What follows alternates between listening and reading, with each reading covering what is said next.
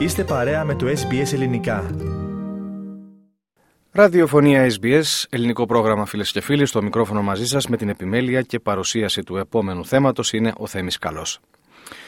Στην Αυστραλία για συναυλίες βρίσκεται φίλες και φίλοι ένα καλλιτεχνικό ντουέτο που μας έρχεται από την Κωνσταντινούπολη. Το αποτελούν ο Νίκος Παπαγεωργίου και η Φωτεινή Κοκάλα. Η πρώτη συναυλία τους είναι στο Σίδνεϊ αυτή την Κυριακή και θα ακολουθήσουν άλλες πόλεις. Στο Σίδνεϊ η συναυλία είναι σε σύμπραξη με το ομογενειακό μουσικό σχήμα Μέλισμα ενώ την ευθύνη για την περιοδία στις άλλες πόλεις έχει αναλάβει το φεστιβάλ Greek Fringe. Σήμερα έχουμε τη χαρά να φιλοξενούμε τους δύο καλλιτέχνες, τους έχουμε στην άλλη άκρη της τηλεφωνικής μας γραμμής. Κυρία Φωτεινή Κοκάλα, κύριε Νίκο Παπαγεωργίου, γεια σας, καλώς ήρθατε και στην Αυστραλία και στο πρόγραμμά μας. Γεια σας, καλώς σας βρήκαμε. Καλησπέρα, καλώς σας βρήκαμε.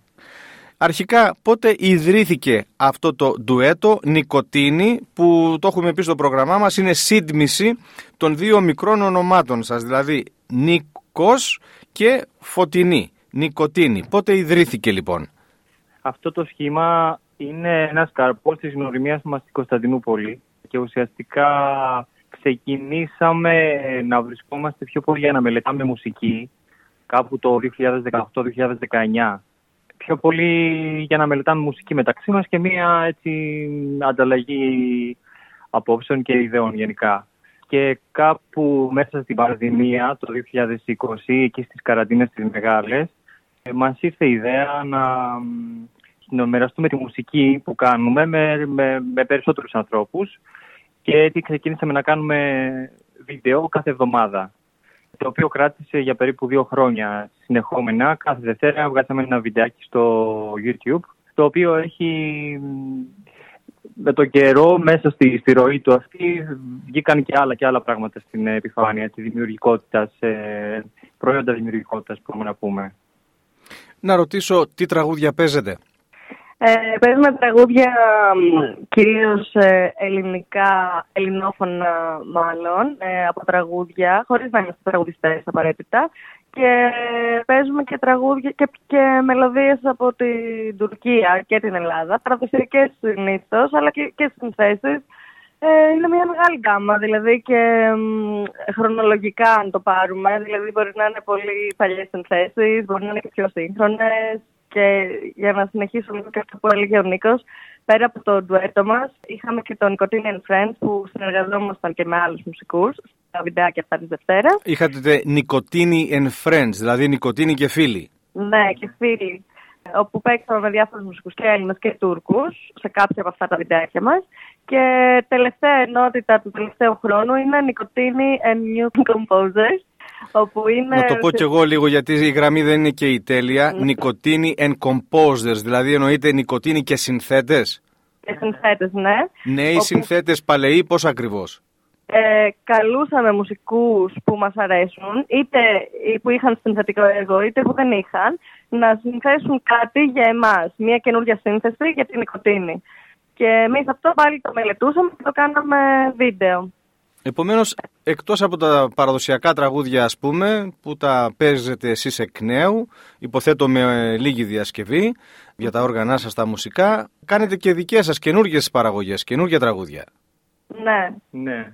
Και όχι μόνο παραδοσιακή μουσική, δηλαδή έχουμε παίξει και διάφορα πράγματα τα οποία δεν θα μπορούσε να περιμένει κανείς από αυτά τα όργανα ή από μουσικούς σαν και εμάς, αλλά προσπαθούμε κάθε φορά Εγώ να... πρόσεξα ότι έχετε και πολλά λαϊκά τραγούδια. Ναι, ναι, ναι, έχουμε. Έχουμε και προσπαθούμε κάθε φορά να το, να, το, να μπορέσουμε να, να βρούμε τον τρόπο να εκφραστούμε εμείς πάνω σε αυτό.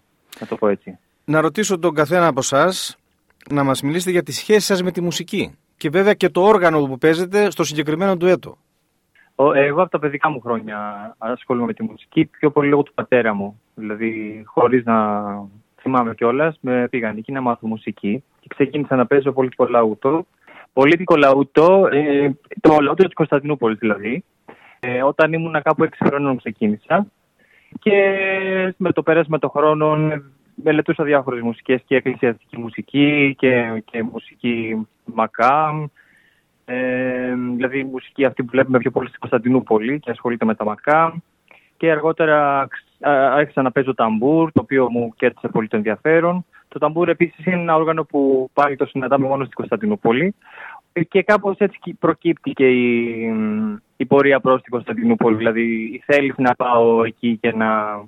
Και, και, και με όλη την κουλτούρα και με το χαρακτήρα της πόλης αυτής, με ό,τι αυτό ε, συμπεριλαμβάνει. Αυτό έτσι εν συντομία. Εσείς κυρία Κοκάλα; Ξεκίνησα κι εγώ σε μικρή ηλικία. Η θεία μου από την Βενεζουέλα, ουσιαστικά λίγο, που είναι πιανίστη, αυτή μας όθησε πιο πολύ, μας, μας γνώρισε έτσι με τη μουσική. Πρώτο όργανο μου λοιπόν ήταν το πιάνο.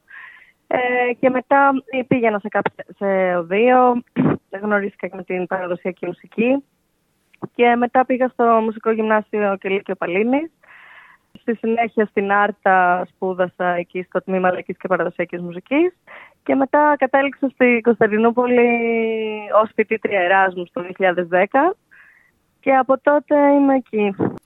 Οι ηχογραφήσεις σας είναι διαθέσιμες μόνο ψηφιακά στο διαδίκτυο και σε ψηφιακές πλατφόρμες ή κυκλοφορούν και σε άλλη φυσική μορφή ας πούμε; Η, η κεντρική πλατφόρμα με την οποία μοιραστήκαμε τη μουσική μας όλο το διάστημα είναι το YouTube. Και επίσης τα, τα βίντεο του YouTube τα κοινοποιήσαμε σαν, σαν link από το Facebook και από το Instagram. Δηλαδή σε αυτές τις τρεις πλατφόρμες βαδίζουμε. Ε, αλλά φέτος και μάλιστα πριν ένα μήνα ηχογραφήσαμε για τον πρώτο μας δίσκο. Κάτι το οποίο δεν έχει, τώρα είναι στη διαδικασία μίξης και επεξεργασίας, οπότε σε ένα πολύ σύντομο χρονικό διάστημα θα, θα βγει και ο πρώτος μας δίσκος, τον οποίο θα, μπορεί, θα μπορείτε να ακούσετε και ψηφιακά και ίσως και να τον, να τον λάβετε και αναχείραση. Αντιλαμβανόμαστε ότι και οι δύο κατάγεστε από την Ελλάδα, είσαστε από την Ελλάδα και έχετε εγκατασταθεί μόνιμα στην Κωνσταντινούπολη. Από πού είστε λοιπόν και οι δυο σας και τι σας τράβηξε στην πόλη; Εγώ γεννήθηκα και μεγάλωσα στην Αθήνα. Η μητέρα μου είναι από την ε, Θεσσαλονίκη με καταγωγή από τις Σέρες και ο μπαμπάς μου είναι από την Αρκαδία. Νομίζω στην πόλη με τράβηξε η ανασχόληση μου με αυτή τη μουσική, με το κανονάκι. Ε, Πηγαίνοντα στην Κρήτη στα σεμινάρια του Rose Daily, επίσης γνώρισα τους καθηγητές μου σε αυτή τη μουσική και θέλησα να πάω να δω πώς είναι αυτή η πόλη. Όταν πήγα λοιπόν, πριν πάω να εγκατασταθώ, ε, γύρω 16 χρονών ήμουνα, έπαθα, ερωτεύτηκα αυτή την πόλη και ήθελα σίγουρα να μείνω. Οπότε με την ευκαιρία του Εράσμους πήγα για να δοκιμάσω και κάτι είναι εκεί. Εσείς κύριε Παπαγεωργίου; Εγώ είμαι από τον πύργο της Ηλίας. Εκεί γεννήθηκα και μεγάλωσα. Με την Κωνσταντινούπολη τώρα. Ε, και εγώ λόγω της μουσικής. Και εγώ λίγο είχα μια παρόμοια πορεία με τη φωτεινή ως προς το λαβύρινθο. Εκεί έρχονταν πολύ τουρκική μουσική και τόσο για να διδάξουν όσο και για να πάρουν μαθήματα. Οπότε υπήρχε μια, μια τριβή εκεί πέρα που είχε πολύ ενδιαφέρον. Και με, λόγω της μουσικής και αυτής της κουλτούρας ε, όλο και περισσότερο ήταν πιο, υπήρχε μια έξι προς την Κωνσταντινούπολη. Αναφέρατε προηγουμένως τον όρο λαβύρινθος. Θέλετε να μας ναι, πείτε ναι. περί τίνος πρόκειται για τους ακροατές μας που ίσως δεν γνωρίζουν; Ναι, ναι. Μουσικό εργαστήρι λαβύρινθος είναι ουσιαστικά ένας χώρος τον οποίο έχει ιδρύσει ο Ροσδέιλι μέσα στον οποίο γίνονται διάφορες δράσεις ε, σχετικά με τη μουσική. Στην Κρήτη, έτσι; Ναι, ναι, ναι και μία από αυτές είναι και τα σεμινάρια στα οποία συμμετείχαμε εμείς. Εγώ συμμετείχα και σε διάφορες συναυλίες με τα σχήματα του Pro Daily εκεί πέρα και σε άλλα μέρη. Ε, και γενικά είναι μία δράση πολύ καρποφόρα και ε, ωφέλιμη. Τα σχέδιά σας από εδώ και μπρος ποια είναι, τα καλλιτεχνικά εννοώ. Ως νοικοτήνη, καταρχήν ε, ήδη και, και ότι έχουμε έρθει στην Αυστραλία για μας είναι ένα όνειρο ζωής και εδώ θέλω να ευχαριστήσουμε πραγματικά τον Δημήτρη τον Κουμπαρούλη που μπόρεσε και το πραγματοποίησε αυτό το πράγμα, σαν όνειρο είναι. Και φυσικά τη Χριστίνα, τη Βακέλα και, που ε, βρήκε και όλες τις υπόλοιπες συναυλίες. Δηλαδή για μας ήταν ένα όνειρο και ένα σχέδιο που εκτός σχεδίου δεν το περιμέναμε, ήταν κάτι πολύ μεγάλο. Οπότε νομίζω ότι αυτή η ευκαιρία και αυτή η διάδραση εδώ πέρα και με τον κόσμο της Αυστραλίας αλλά και σε εμάς ό,τι θα μας ε, προσφέρει και ό,τι θα προχωρήσει αυτό το ταξίδι νομίζω θα είναι μια έμπνευση για τα επόμενα βήματα. Θα θέλατε να προσθέσετε κάτι από αυτού κύριε Παπαγεωργίου; Ε, εγώ θα ήθελα να προσθέσω ότι δεν έχουμε ακριβώς σχέδια. Δηλαδή από ό,τι ακούσατε, ξεκινήσαμε απλά με το να μελετάμε μουσική και μετά είπαμε, ας βγάζουμε και κανένα βίντεο και ας το κάνουμε και κάθε Δευτέρα και, και, και, και έγιναν όλα αυτά, δηλαδή και με φίλους και με συνθέτες και συναυλίες και τελικά ήρθαμε εδώ πέρα που είμαστε μαζί σας εδώ στην Αυστραλία. Δηλαδή το... είμαστε σε μια ροή πολύ, έτσι, πολύ όμορφη. Αντιλαμβανόμαστε κύριε Παπαγεωργίου ότι εσείς προσωπικά α, είσαστε ψάλτης και σε ελληνοορθόδοξο ναό στην Κωνσταντινούπολη, σωστά; Πολύ σωστά. Επειδή δεν έχουμε συχνά την ευκαιρία να μιλούμε με κατοίκους της Κωνσταντινούπολης, θα ήθελα να μου πείτε πώς είναι η κατάσταση με την ελληνική κοινότητα εκεί; Δυστυχώς έχουν μείνει πολύ λίγα άτομα και, και ο μεγαλύτερος όγκος του πληθυσμού είναι ηλικιωμένοι. Παρ' όλα αυτά προσπαθούν να, είναι, να, να έχουν επαφή με τον πολιτισμό και, και, και εμείς λαμβάνουμε μέρος σε αυτές τις δράσεις όσο μπορούμε. Ε, υπάρχουν άτομα τα οποία προσπαθούν να, να κάνουν ε, πράξεις και να, και να είναι δημιουργικοί μέσα σε αυτό. Πόσες εκκλησίες ελληνοορθόδοξες λειτουργούν στην Κωνσταντινούπολη; Δεν ξέρω, δεν μπορώ να σας πω ακριβώς. 60. 60 εδώ η Φωτίνη μου λέει. 60, 60 ελληνοορθόδοξοι ναοί στην Κωνσταντινούπολη είναι εν λειτουργία.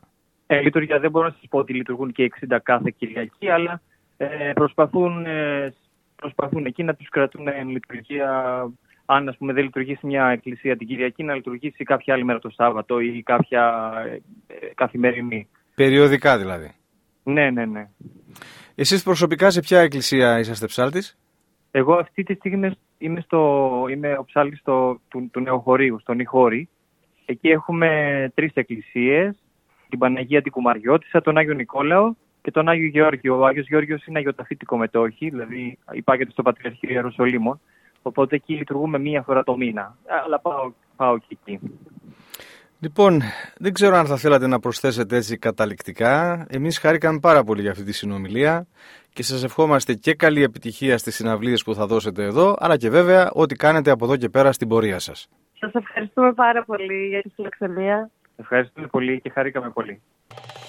Κάντε like, μοιραστείτε, σχολιάστε, ακολουθήστε μας στο Facebook, στο SBS Greek.